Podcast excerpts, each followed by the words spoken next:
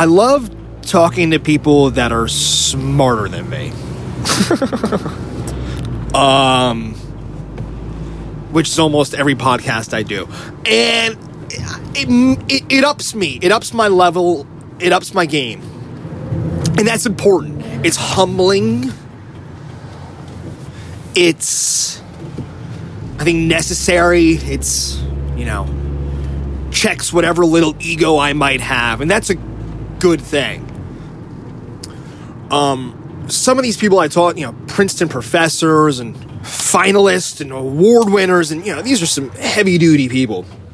And I I try to treat every podcast with respect. And again, some are like some of these conversations flow like butter. Some of them are, you know, they're just like it feels kind of like an interview, and I'm, I'm learning as this goes along too. Um, you know, Zoom podcasts are really fucking weird, uh, especially starting out as a podcaster via Zoom, like I'm doing. I haven't done a one in person podcast yet. Um, it's even more weirder on the phone, and I also do them really early. Like I'm, I'm, you know, so a lot of these authors are living on the East Coast, and they want to do it in the morning too. So they're like, yeah, let's do a 10 a.m. podcast, which is you know 7 a.m. in SF, and like I'm, I'm getting up at like six. I'm, I'm doing, and it, it, it got me thinking about you know all these old school radio people back in the day. you know, growing up as a kid, you know, Howard Stern for sure and now that I'm older, I've been listening to a lot of old. Uh, for some reason, I, have gotten now into Opie and Anthony. But I'm like listening to their old shit on YouTube. But like those guys, they were getting up at you know they talk about it. They, I feel like they talk about it every single show that they they did. They woke up super early, and you know at 6 a.m. that f- fucking red light turns on, and it's go time. Um, and so I'm not saying that I'm you know I'm not doing a four hour show with you know ads and shit. Um, I'm doing like 45 minutes to an hour. Uh, eh, some are getting longer than an hour, which is cool. Um, but yeah, you know, and so doing talking to professors at 6:30 a.m. over a laptop about you know the process of writing for me is you know it's pretty fucking intense. I'm not gonna lie. It's like waking up to take to go to a lecture literally to but you know obviously it's not a lecture we're joking around we're having fun. But you know i gotta be alert. I have to constantly be not only paying attention to what they're saying at the time but i have to you know if they go on a four five minute ramble i have to remember what they said at the beginning of that ramble in order to like bring it back all around but at the same time also pay attention to what they're saying to me at the moment. And you know, it, it, like these conversations are waves. You know, like I can I can easily pick up in the tone of a person's voice when they're ending a thought or if they're about to you know begin another train of thought, and I'm learning to kind of navigate those waters. um, and that's cool. I, am all about learning. I'm all about being uncomfortable. You know, I, I I want to get better at this. Um, again, it's not the best way to fucking talk to someone via a laptop, but you know, it's what it is right now. Um, yeah, it, will be interesting once I start doing these live. I'm curious how people are gonna, you know, talk to me then. And also, is this only a book podcast? I don't think so. I can talk to fucking anybody.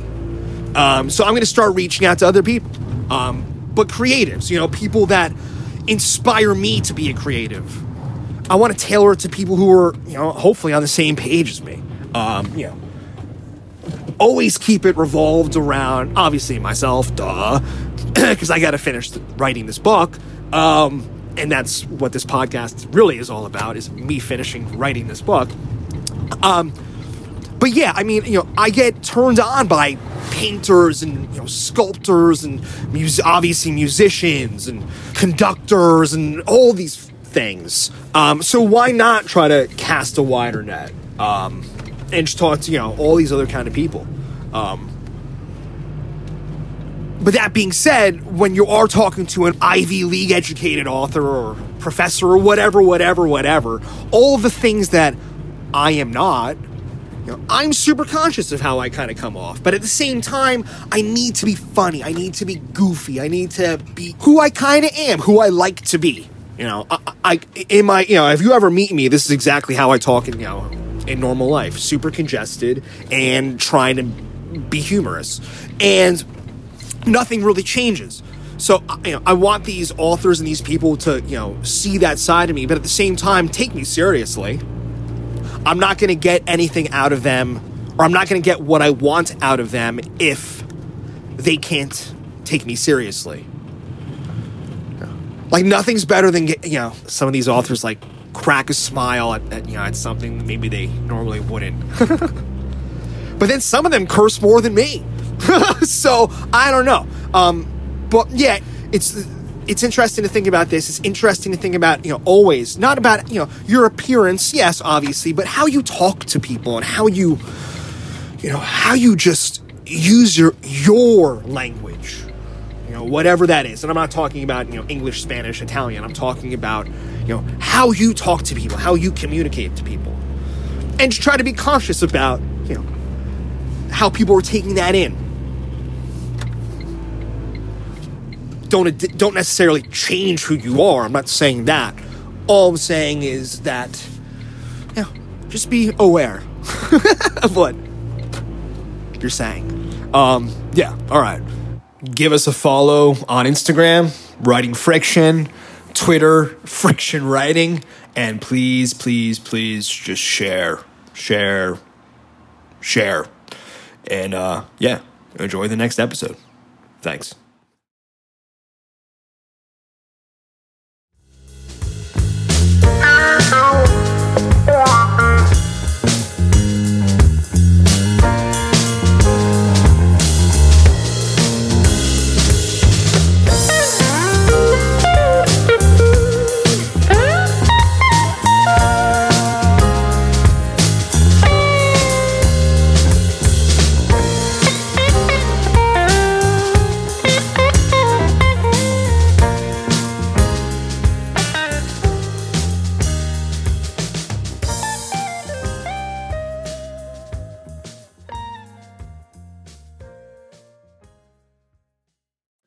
What's going on, everyone? Welcome to another episode of Writing Friction.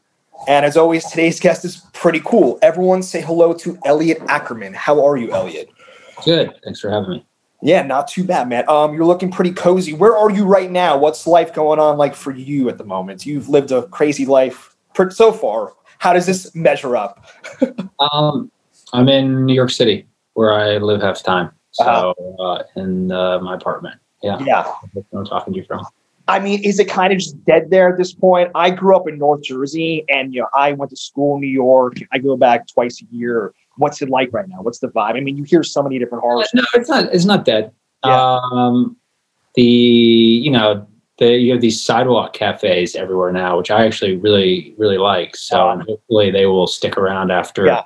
COVID. So it sort of feels like you're kind of in your, you know, a little bit more European now. Yeah. Um, but the weather is like getting cold and people are like very stubbornly sticking to the sidewalk cafes so i think today i was walking around and like you know people are out there with their puffy jackets and you know beanies and eating their you know eating their hamburger or their spaghetti or whatever they don't you know they just don't want to have to be holed up in their apartments. It's normal i mean san francisco's kind of like 55 degrees all the time anyway yeah. So we're used to that. But yeah there's a place across the street from me. They have a whole set up sidewalk heat lamps, the whole thing, but they're doing business and it's good. Um, I, I, own a dog walking business. That's how I pay my rent in San Francisco. Um, and that's how it allowed me to be a writer. Uh, but I'm super stoked to talk to you. Um, to, you're the first author that I've had a chance to talk to who I feel like actually writes about things that they know.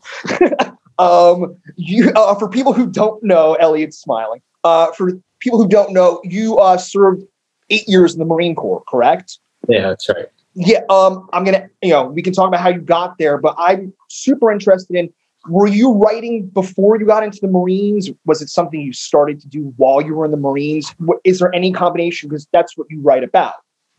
Yeah. Um, the uh, my mother is a writer, so I grew up around writers, so it didn't seem like the totally weirdest thing to go do. And then uh, I studied history and literature in college, uh, and then I went in the Marines and um, and while I was in the Marines, I was not writing. I've always been a reader, you know. Yeah. I've always, you know, I guess you know, like worked with words, but I wasn't like writing fiction or anything like that. Um, and then when, uh, but I always sort of suspected I might write. And then when it got time to, you know, leave the Marines, I was going to go do, you know, whatever was next for me in life. Uh, that was when I kind of decided I wanted to try my hand at writing. Um, and and started making like my first what I would call serious efforts at writing. What were you reading before you started writing? Oh, geez, everything. Uh, uh, you know, I, mean, I just always, you know, I just always, I've always read, and I think, you know, I'm not the first person to say this, but you know, writing and reading go hand in hand. Well, that, I mean, some people say the opposite, but I agree. well, I mean, you have to to be a to write or be a writer. You have to read. You're always reading. You know, I'd say I spend as much time, if not more time, probably more time reading than I do than I do writing. Mm-hmm. Uh, uh, so, uh, and so that's just always been always been part of my life. Um, are you the kind of guy, you know? I'm I was in the Marine Corps, but I'd like to impose discipline within my own life, um, self-taught discipline. Are you the kind of guy who you wake up every day? You you know, would you read at the same time? You write at the same time? Are you a routine kind of guy, or how do you go about you know spending time reading, spending time writing? How do you? Yeah. Um, listen, I I'm very regimented in how I work, um, and I and I like the regimentation. Um, but there are many, many ways, you know, one can be a writer. So I myself, you know, I have kind of like, hey, if I'm not working on a project, this is how many words I'm going to do today. This is where the project's going. Um, if I'm if I'm editing, this is how many pages I'm editing today, and I kind of make you know short term and long term goals for myself, um, and that keeps me. It just it keeps me sane, and it, it uh, and and when I'm kind of in the groove of that, it actually makes me happy. It gives me a lot of satisfaction because um, I feel like I'm, you know, slowly summiting up this mountain.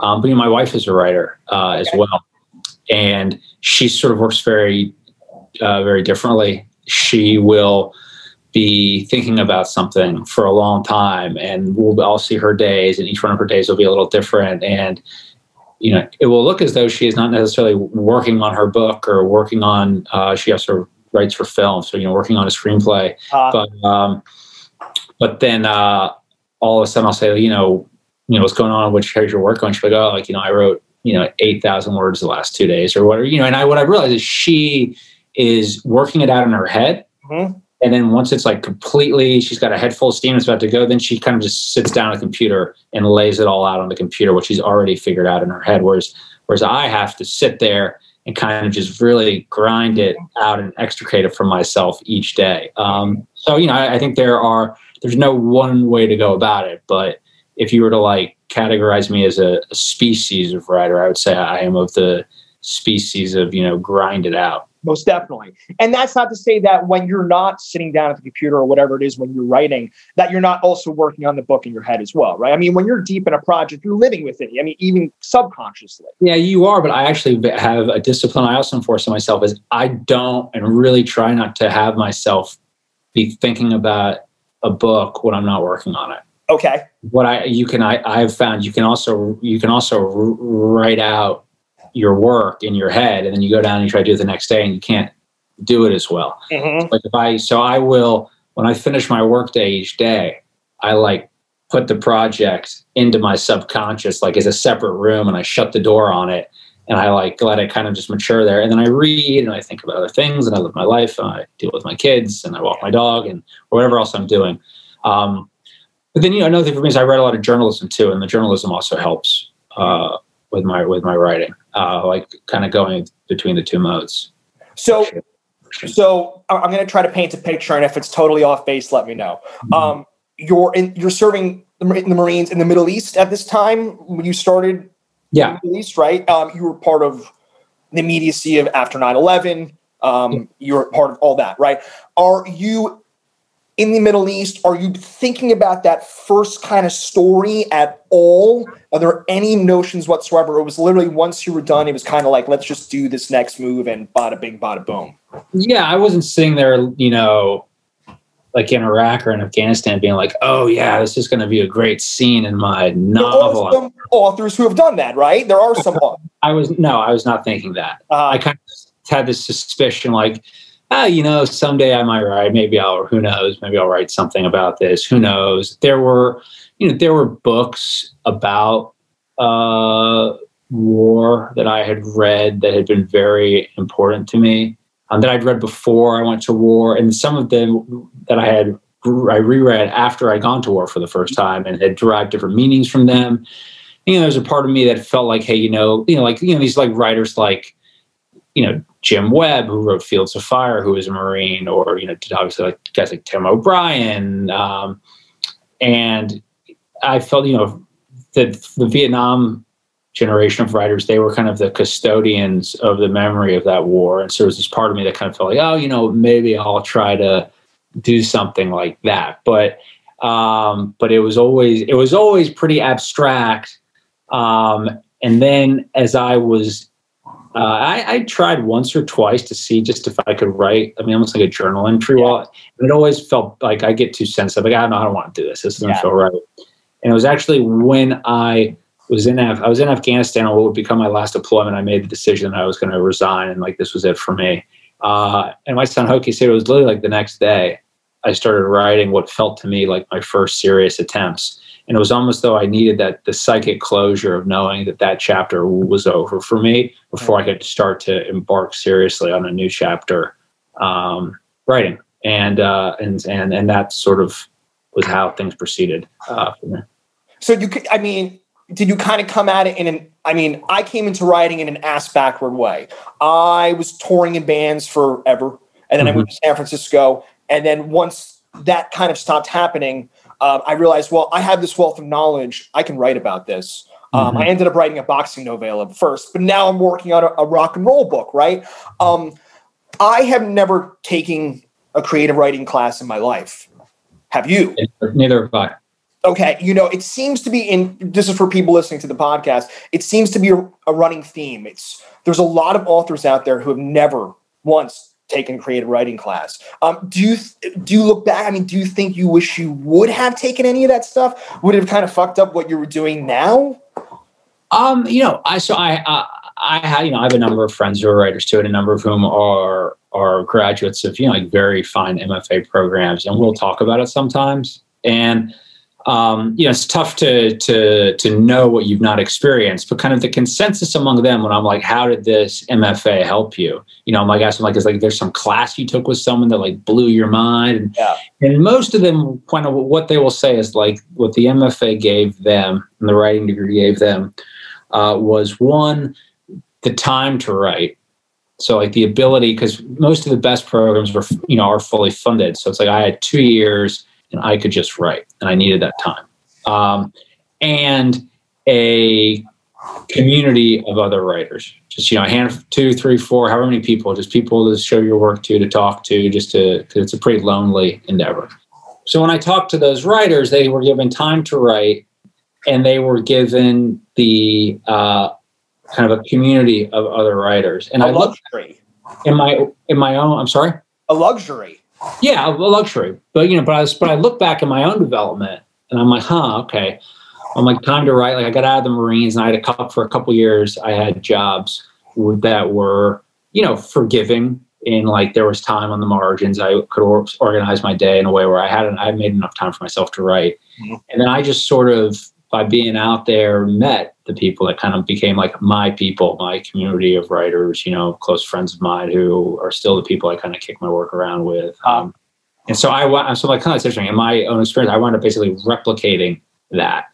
Um, so um, so yeah that's that's sort of you know and i, I think listen to the the, the the the places where i learn the most uh, is by reading you know, I read other writers. Mm-hmm. It's the reading I've done over years, kind of, you know, I feel like it's formed my sensibility, what I'm interested in, you know, and whatever type of style that I have.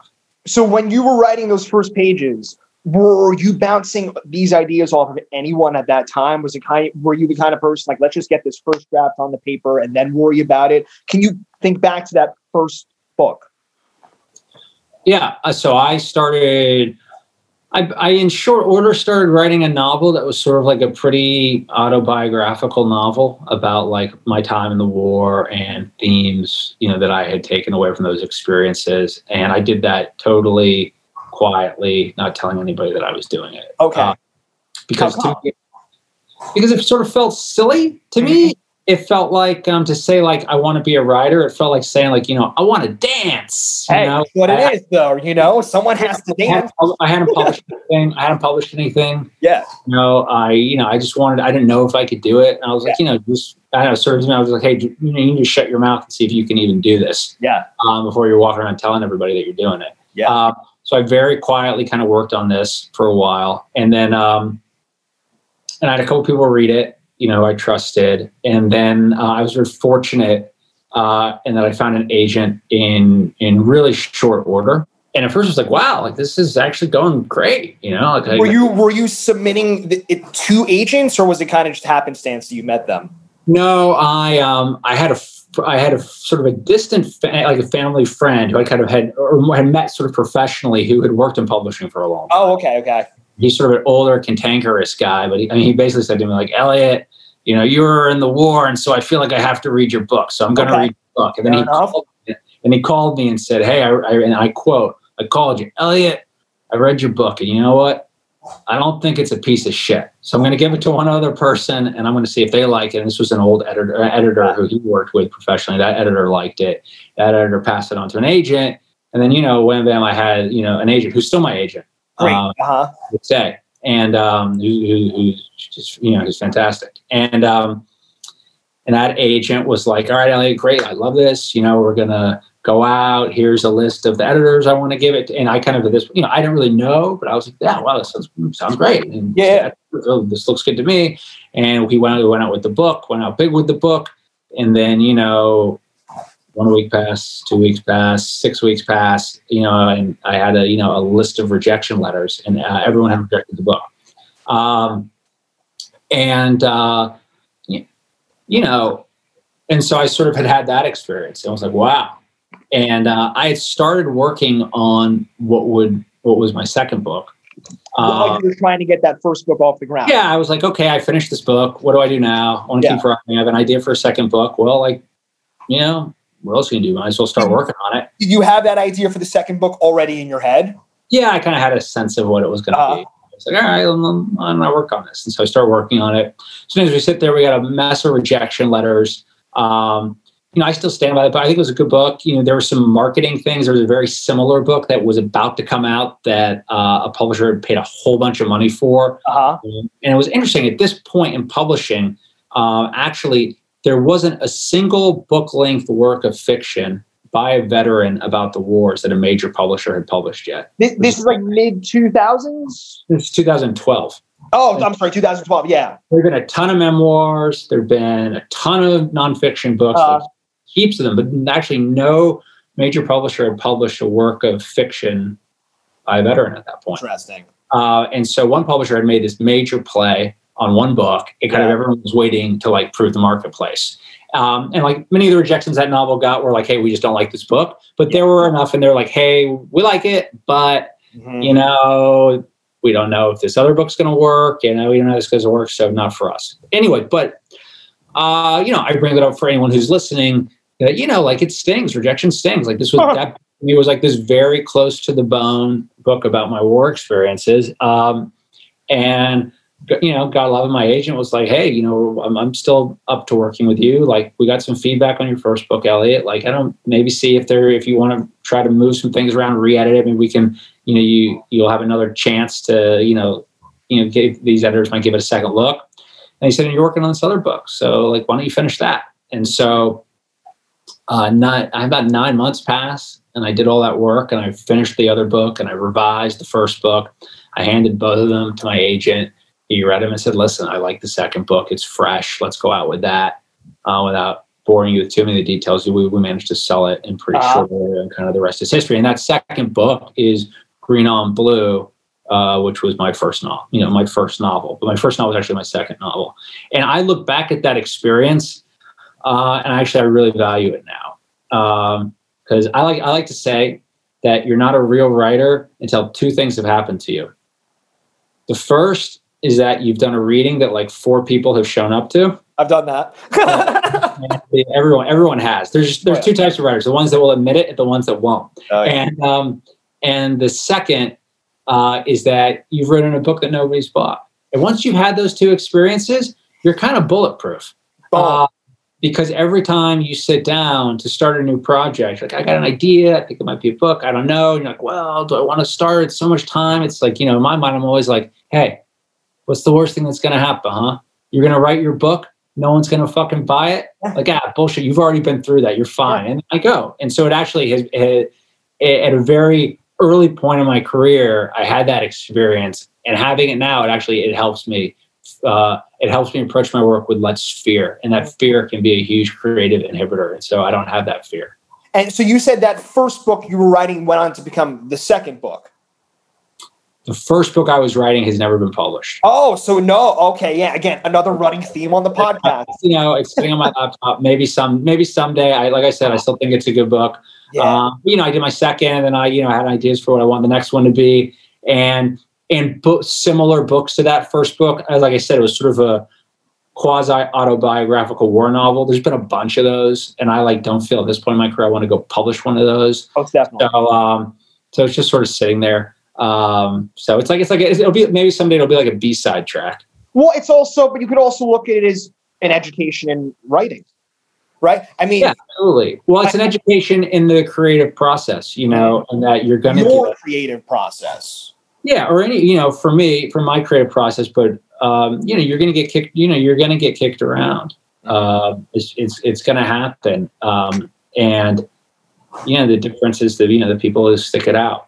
Yeah, I mean, I've talked about it, uh, you know, ad nauseum at this point, but I was reje- rejected by 73 agents for mm-hmm. the book that I tried to get, and then I I ended up self publishing it, which I'm mm-hmm. still I'm happy I did. It's a novella, but at the same time, you know, to have the I've talked talking to more and more authors about these first books just sitting on laptops, never seeing the fucking light of day, being thrown in a volcano, giving it to the dog to eat, all these things. It's important for people to hear that. Um, you know, every day when you're when I'm working, it's when you get stuck on these things and having the dis- discipline to push forward, know that what you were saying before, like what's the worst that's going to happen? I've already eaten shit.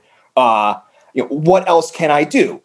You just yeah i think it's important. I think writers often uh, have a tendency to kind of hide their failures and not want to talk about them and feel like it in some way means they're a failure. I think that's facts. I think that's how we don't support each other you know artistically. Like it's it's it's, it's rough out there. It's rough out there for everybody but you got to keep going. And i think you have to have not only the discipline to sit at the desk and do your work but you also have to have the mental discipline to separate um, the business and publishing side of your life and the creative side of your life. Mm-hmm. And sometimes they're going to be perfectly aligned and sometimes they're not. And that's okay. Um, there isn't anyone who has walked this road, you know, who hasn't had that experience of them not aligning the way that, that you want.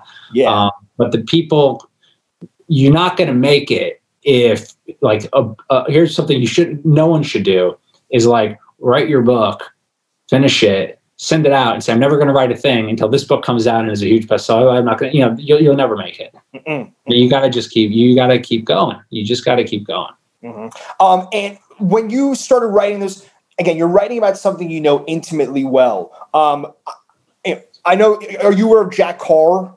Do you know the author Jack Carr? No. Oh, okay. Um, he's been he's been on the Joe Rogan podcast, and he's a dude. He you know he's very specific in his writing. You know, he's talking about the gun, you know, the exact model of the sniper being used, um, you know, the scope and things like that, the bullet grade, all that kind of stuff. Was that something you were trying to do in your own writing? Are you super into specifics and things like that? Because we're working in fiction, right? So you can create any world you want. You can do anything you want. Um, yeah, having that wealth of knowledge, obviously, you can work. Yeah, nothing against, nothing, nothing against him. I don't think any of that stuff is interesting. Uh huh. You know, like uh, you know, there's a great Faulkner quote. He says the only thing worth writing about is the human heart in conflict with itself. Uh-huh. Uh, like that's what interests me, and I think um, I've written about that in war. I've written that about that in you know the theme of marriage, the theme of divorce, raising children. Like those are the things that really interest me. Is is these you know the these paradigms where you kind of have characters who are irreconcilable with one another and are in situations that are irreconcilable and then how they behave um, that's what that's what interests me. Um, so listen, if I have, you know, I, if I have to have expertise to, you know, to give a situation, it's, you know, for it to feel true and to feel honest. Yes, of course you have to have that expertise. Like my most recent book, uh, Red Dress in Black and White, all takes place in Istanbul, and I lived in Istanbul for about three years. And so when I'm writing about, I've been there one time. okay, you know, when I'm writing about the streets and the way that, you know, I, I obviously have to describe that, you Oh, know, yeah. very accurately. Oh, yeah. Um, but that that level of detail is not truly what the book is about. The book is about, I hope, themes that are more universal and themes that people will identify with, um, whether or not they've ever been to that city, and at one times when I've written about war, whether or not they've ever been to war. Um, so I hope that it kind of that the that the books transcend the specific and like start to take on the story start to take on the sense of the universal Mhm. And I agree with you. I think the specifics can be nauseating at times. Um, when you Yeah. want the story to kind of just keep going and you're getting stuck on these small little details. I'm reading. You ever read any Saul Bellow? um yeah i definitely read yeah read some And Saul I'm, Bellow. I'm so I'm I'm reading Reading Herzog. yeah And at times, again, we're talking about details. He's writing about Chicago, you know, he's writing about New York, and at times the details become so maybe because I know those cities so well, I personally don't need all those details. Um, but I agree with you; it can be nauseating at times. I'm not the biggest fan of it either. Um, I figured though, maybe you know, having, what are they what are they serving? You know what are the details Exactly, serving? How do they yeah. serve the story? And everyone has their own style you know what i Yeah. mean? So you know um i'm not against details. Yeah, sometimes when you talk about you know like what give like what gives a person you know in in, war i would say what gives a person the real like the type of authority if someone's writing about war where i'm like wow i'm really impressed. Like that that person knows their stuff. Mhm. it's not that they're going to be able to explain to me exactly how to like adjust the windage on a you know on a remington sniper rifle like yeah, that, yeah, yeah, to me that's not what is impressive Yeah. what was impressive to me is that they kind of understand at a more profound level some of the really like just nuanced uh, variables that exist, you know, within war. The way you know it can be like magnificent and terrifying, and you know, like some of the you know the I would say um, you know the conflicting paradigms that exist around uh, you know heroism and cowardice and like you know things like you know Tim O'Brien when he writes that like going to Vietnam was the was a choice of cowardice on my part. Like you know just stuff like that. I'm like yeah wow like that's profound. Mhm. you know he gets it. I understand what he's saying. So you know so to me like those are the details um and i'm using war as an example but with any subject where i'm like wow you know like huh that i've never thought about it that way and that wow that really makes a lot of sense um and that's what i in the books i read you know th- that that's what I, that's what I enjoy in those books is when Um, something really makes me look at a, a subject in a new way. Yeah, as a New York author, I'm looking at my bookshelf. Um, an, another New York author, uh, his newest book kind of get, gets into this. Uh, do you ever read any Colum McCann? Uh, a little bit. Okay, yeah. yeah, he It's wrote a brand. I, I'm going to butcher the name. I keep forgetting. Apeirogon, Apeirogon. His it's his brand new novel. Yeah, yeah, yeah. No, I, I know. I'm familiar. I haven't read it, but I'm familiar. Oh, I'm a big fan, but it, it's it's taking place between two characters.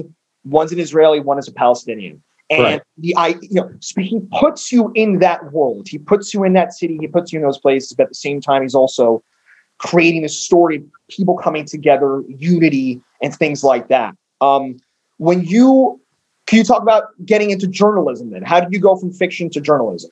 Um, you know, I don't, I, I don't see that there's a hard delineation between the two. So for me, it always felt very natural to do journalism. Um, you know, and I write a column for a couple of a couple of outlets. I I one I do at the New York Times, and one I do uh, often for Time Magazine. Mhm. And uh, to me, oftentimes, kind of like the journalism is a first draft of my fiction. So like issues and themes I'm wrestling with in my fiction will often go come out in a piece of journalism because something will happen. I'll something I'll see something, I'll experience something. I'm like, oh, I kind of you know I want to you know I'm going to write about this. I'm like, oh, I'm going to write it in a column for you know Uh-huh. thousand words, fifteen hundred words, and then the ideas as I kind of am able to express them in a column will start to manifest into uh, a work of fiction. So, like you know, like for instance, um, my second novel is a book called Dark at the Crossing, which uh, all takes place uh, around the Turkish-Syrian border uh, during the Syrian civil war. Uh, that book was published in 2017, and then in 2019, I published a memoir called uh, "Places and Names" on War, Revolution, and Returning. And there are lot. If you were to read those two books in tandem, you can see there's lots of overlap. Uh-huh. Uh, and one might think like, oh, Places and Names was published later. He, you know, it's like no, actually, the pieces that are you know that are in Places and Names, I wrote those bits of journalism first, and then sort of some of the themes in those pieces of journalism found the, their way into Dark at the Crossing. Do you approach writing fiction and writing journal journalistic pieces the same, or do you kind of again, it's a shorter piece? Um, I'd say there's a lot of overlap in in how the pieces work you know there are different constraints. I mean obviously a piece of journalism like it has to be true. It has to these yeah. things have to have happened. I can start making making shit up. Yeah. but um some people, uh, some people but uh, it's not it's not a good practice or a good habit. But i um but that being said you know, I can really pick in a piece of nonfiction, like what am I going to like take my camera and like focus in on with, you know, a lot of, okay, this is the image I'm going to leave you with. And like, how am I going to, what's going to be the architecture of this piece? Um, and so, you know, it's at the end of the day, I feel like when I'm like constructing a scene in a piece of journalism versus constructing a scene in a novel, uh, as long as I've got all like the raw material, like I'm kind of constructing it oftentimes in the same way and, and trying to achieve many of the same effects with the reader. And you, again, are you doing it at the same time? Are you writing at the same time every day when you're doing a journalistic piece, or is it kind of just you got to usually, usually, usually, you know, usually I like I wake up, I work out, I like sit down at my desk, I make myself a little breakfast, and you know I'm sitting there for four or five hours working. What kind of working out are you doing? Like running, or I lift weights, or you uh, know stuff like. Well, I mean, I, I, you know, I again, I, one of my jacks. Well, I mean, one of the things I wish if I can go back in time and do it all over again, I would have joined probably the try mm-hmm. to attempt to join the Marine Corps at some point in a different universe, right? So now older, I'm trying to discipline myself in different ways. But yeah, no. Um, do you find extra? I mean, when I can't, when I'm getting stuck creatively, I'll go for a run. I exercise. It's the best for me. I, I will say the when I look when I think back to like moments when I've been working on a project, I'm kind of like you know thinking, you know, like in the morning, I actually like to think about it because I'm getting ready to work. So I will start think, really thinking about it, what I'm going to work on that day. I will say, you know, 70% of my breakthroughs on projects have happened while I've been exercising. Oh, yeah. And the other 30% in the shower. Uh huh. Are you a dude? Do you write on the phone? Are you a voice memo kind of guy? Sometimes. Yeah, if I need to be. You know, uh, to me, I'll just give myself a voice memo. Uh, um, Yes, I, I, I've definitely done that. So, um, like and, and, frankly, a lot of ideas will come to me while I'm reading. Oh, like okay. I'll, I'll, be reading something, and then an idea will pop, and I'm like, "Oh my god, of course!" And I'll write it in the margins of the book. You ever find yourself when you're reading certain authors and something like that happens? Do you start to write like certain authors at times if you're deep into? Yeah, not not maybe a little more before, not so much anymore. Um, but I, I, I feel like there's just, you know, I just, there's just, now it's like kind of, uh, you know, it's like a palimpsest, you know, it's been like, I'm like a, I've been written over so many times by so many authors with the ones that I've read. Um, so, you know, not as much, but, but I'll definitely like, you know, see something from that an author does that I admire and, you know, and, and realize or structurally a lot of times I'll be like, I'll see something an author does like, oh, that's smart. Or, you know, structurally that could help me, you know? So, mm-hmm um, so I'm definitely influenced. You know, that's why I read. I mean, I'm influenced by other authors, um, and, and, that can often lead, often help me. Um, and you know, frankly, and just sometimes just like reading a great book will will help you in your own work, just because you're really enjoying a piece of fiction. So. I mean, I, I don't know if you're if you're into music, but I mean, even a great album. I mean, if I put on a Paul Simon record, mm-hmm. I can get turned on by the lyrics, and you know, him yeah. singing, you know, him singing about New York City is enough to kind of just blow, at least inspire me to want to sit down because sitting down and writing can be a laborious, awful fucking task. Um, and it's you know you can it can be tough to feel like the enjoyment in it. And, yeah. Um, and I think when you feel the enjoyment in it, you usually do it better. At least I, I know I do. So. Yeah, because you had said earlier in the podcast, you know, you find enjoyment out of it. Are you conscious and you're cognizant of the fact of when you're in the writing itself, you're finding joy, or is it when looking back Well, I often find no joy in it. Or, That's what know, I'm saying. Yeah, yeah. I will often the, the, listen. The times I find the, the greatest joy is when I've been working on something for a while. That's why I do this, and I'll start to see how it all connects. You know, like I've, I've said before, like I find my writing process is kind of like, all right, I'm going to sit at my table, and I sit down at the table, and I've got like a big sack. Imagine I've got this big sack next to me, and in that sack are a bunch of like jigsaw puzzle pieces, and I can't see in the sack. So I reach my hand in, I go in here, and I'm like, all right, here, okay, this is the piece. This piece has occurred, and I start describing the piece in detail, how it looks, what it feels like. Then, I'm like, that's the piece. I put it on the table.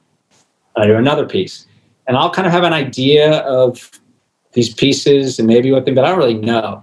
I'm just describing pieces. I'm describing pieces, and sometimes I'll get like 90, 120 pages into something, and I will just have a bunch of goddamn pieces that don't really fit together, and I will give up on a project. And I've done that before.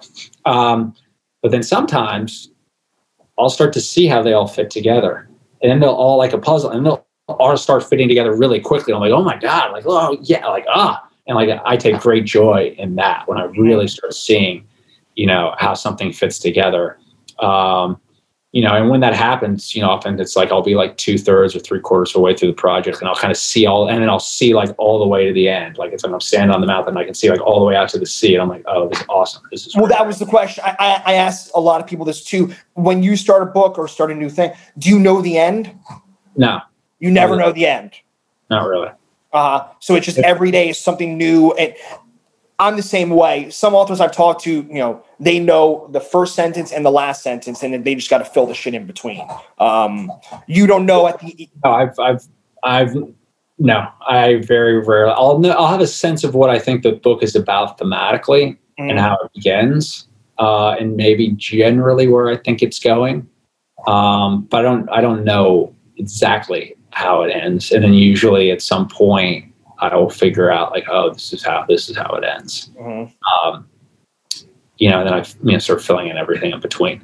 mhm. So, but you know, but again, the, the figuring out is uh, kind of where I get the most the most joy. a lot of drafts. Well, I mean, there's always lots of drafts, um, but you know, something I do. I mean, your listeners are interested. So, like, I will write my first draft, and I and to really get in the mechanics. So, I write my I do about a thousand words when I'm on a project, Monday to Friday. The weekend, I read over what I did the week before. I always, at the beginning of each day, I always read what I did the day before. Mhm. And then I get to the end of the day, and I never stop when I don't know what's going to happen. So I hit my thousand words, but I always know what's going to happen. I usually write the first sentence for the next day, like in all caps, like Yeah, that's how to get yourself going. I do the same. yeah, thing. yeah. Yeah. I've got the next first sentence, and then I've got some bullet proofs. This is what happens at the time. And usually, as the draft gets longer, like my notes at the end, and like are like you know ten pages of notes at the end that I'm kind of sifting through to make sure I'm going in the right direction. And then I get to the end of that draft, and you know, I will have been kind of reading over each weekend. Like I read 50 pages back each weekend, each weekend, each weekend. So I'm always reading back, reading it over. Um, not editing though, you know, in any profound sense. Mhm. Uh, I just keep I write the whole thing out, and then I get to the end, and um, I go back. And my second draft is usually I just put up the first draft and I retype the entire first draft. Oh wow. You, why? Why? It's a way, it's a way of editing, you Okay. know. So when you edit and you're editing on a draft that's already written, it's a process of elimination. mm-hmm. And so it's to remove something is actually it's easier to keep something in than to take it out. To take it out, you have to go in there, you have to reach in, you have to pull it out, right? Whereas if I'm retyping the whole thing, it's actually the affirmative is to include something. I have to physically include something. So I'm like, it better be good. Because if it's not good, then it's just easy. If I don't have to retype, this is dumb. Mm, that's easy for me. So it actually makes it easier to get rid of the Yeah, shit. yeah, that's no yeah, good. yeah, Um, if it, if I'm typing, I'm like, this is good enough for me to be re-including into this draft. And And are I you, are you trusting your gut as you're doing this? Yeah, it's my taste, and you know, my taste. It's just my taste in the story, and this is what I think is good. So that's sort of what I've almost now all do with all my books. I retype the entire first draft, saying I've retyped the whole thing as a way of editing, and I'm editing as I go. Uh, like, like, oh, that was dumb. What was I thinking? That doesn't sound right. No, that paragraph gone. But whereas if it was like I was just editing, I'm like, well, that paragraph, I'm like, oh, it sounds okay. I'll leave it in. It's easy. Who cares? Um, and I do that, you know, kind of first to second draft, and then I've got you know a better draft, and then you know I'll go. Usually on like my third draft, I'll print the thing out and I will read it out loud with like a pencil, you know, Uh-huh. again, put in all the changes, you know, and I kind of take it and you know, then maybe by that point I'm like showing it to like one or two trusted readers and they give me their edits. Um, but maybe it's not being a prog- product of uh, MFA programs. I don't circulate my stuff super widely.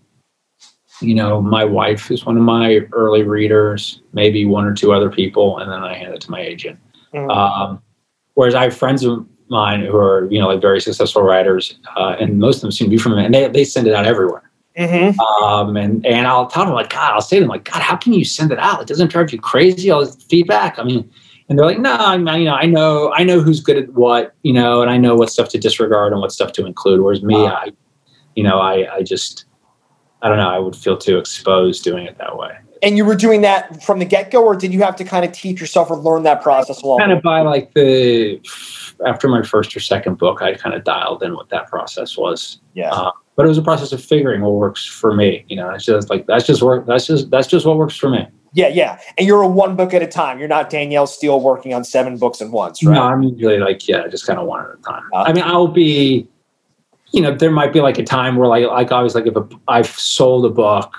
Um, and it's sitting with my editor, and you know, she's like, "Yeah, we're going to edit it, but it's not slated for you know a year from now." I'll be working on something else while I'm waiting, you know, however many months for the edits to come in. Mhm. You're working on anything right now? Um, yeah, I well, I have a new book that comes out in March. Okay. Uh, a work of speculative fiction. It's actually the first thing I've ever co-written, uh, and it it's a book that imagines what it would look like if the U.S. and China went to war in the year 2034, okay. called 2034. Okay. And I've written it with a guy named uh, Admiral Jim Stavridis, and he was the commander of NATO. Wow. Uh, and uh, we actually we've been friends for a while, and we have the same editor, uh, and so we decided to team up for this one. And that's a fun book. It's kind of it's you know it's good characters. I think pages turn. Um, so what was so- the co-writing process like? It was it was great. I think we we had the idea for the book. You know, he he was the original one who had the idea for the book and approached our editor, who's a shared editor, and our editor said, "Well, you and Elliot are friends. Like, you should work with a novelist on this, Yeah. and like, why don't you and Elliot team up and do it together?" And so, um, and we'd known one another for a long time before that, and we was like, "Well," so we said, "Hey, let's like." You know, let's see if we can write a chapter together. Let's just like, see what that's like. And we had an Uh-huh. idea for how it opened. And we like wrote the chapter together. Like, hey, that, that worked okay. Like, I bet we could, you know, we could do this. And so we, you know, just started banging out the chapters Yeah. uh, of the book. I- So- I, I, I, think of doubles tennis. Yeah, a little bit, a little bit like that. You know, you know, you know, and um, you know, it's going to come out. And it was, fun. It was a departure for me. Usually, my books are much more interior, um, interior to me, and um, and you know, and you're working on it all alone, and not till pretty late in the game that somebody else takes a look. Whereas this, there was it was constantly two sets of eyes on it. Um, yeah, was his writing kind of motivating you? Was his motive? Was he kind of motivating you to kind of step up your game too, working alongside with someone? Yeah, I think you know, Jim has written. He's written a number of uh, great nonfiction books, and so I think for him it was fun, you know, working on a novel for the first time, and, and for me it was fun working with someone who has, you know, served and played at the level that he's played at. Uh, you know, as a retired four-star admiral, um, you know, who's in command of all military forces in Europe and Afghanistan, and you know, and so like, okay, Jim, like, what do you think happens next in this in this plan? And he kind of I'll tell you what happens next. Yeah, and he walk, you know, he would walk it through, and then we talk about okay, so like our primary characters, how do we think they're moving in this, and you know, we sort of figure the chapters, and Yeah. um, so you know, so that was that was a fun experience as opposed to kind of what I'm usually doing, which is you know this very long, lonely walk through a novel uh, where you get to the end, uh, but you you know the whole journey's by yourself. It's nice to have someone helping you along the way. Why not? Yeah, it's like if you're someone who like typically like you know goes and does like you know runs by themselves early in the morning, and then one day you know you go run at like one in the afternoon with a friend. Yeah, I do. Elliot, this has been a blast. Thanks so much for taking the time to talk to us. My, my Um, pleasure. are you on Instagram, social media, anything like that? yeah, I'm on uh, Twitter and Instagram. Okay, and uh, I always ask, what's your favorite bookstore? Hmm. Well, I'm a DC guy, so I'd have to say politics and prose. But I also have to give a shout out to Lemuria Books in uh, Mississippi is a great one. I, yeah, there, there, there, there's so many uh, really, really great ones. Uh, Ox- Square Books in Oxford, Mississippi is another great one. Love it. Um, uh, yeah, Michael Farris Smith gave a shout out to them. Yeah, they're fantastic. Uh, and I got to say, like, support your local booksellers, particularly right now. It's been a Oh, rough year Yeah. for, for the for the indies, so we gotta we gotta we gotta we gotta help them out. Elliot, thanks so much, man. Yeah, thanks for having me. Yeah, most definitely. We'll talk again soon. Take care. Yeah, you will. Later.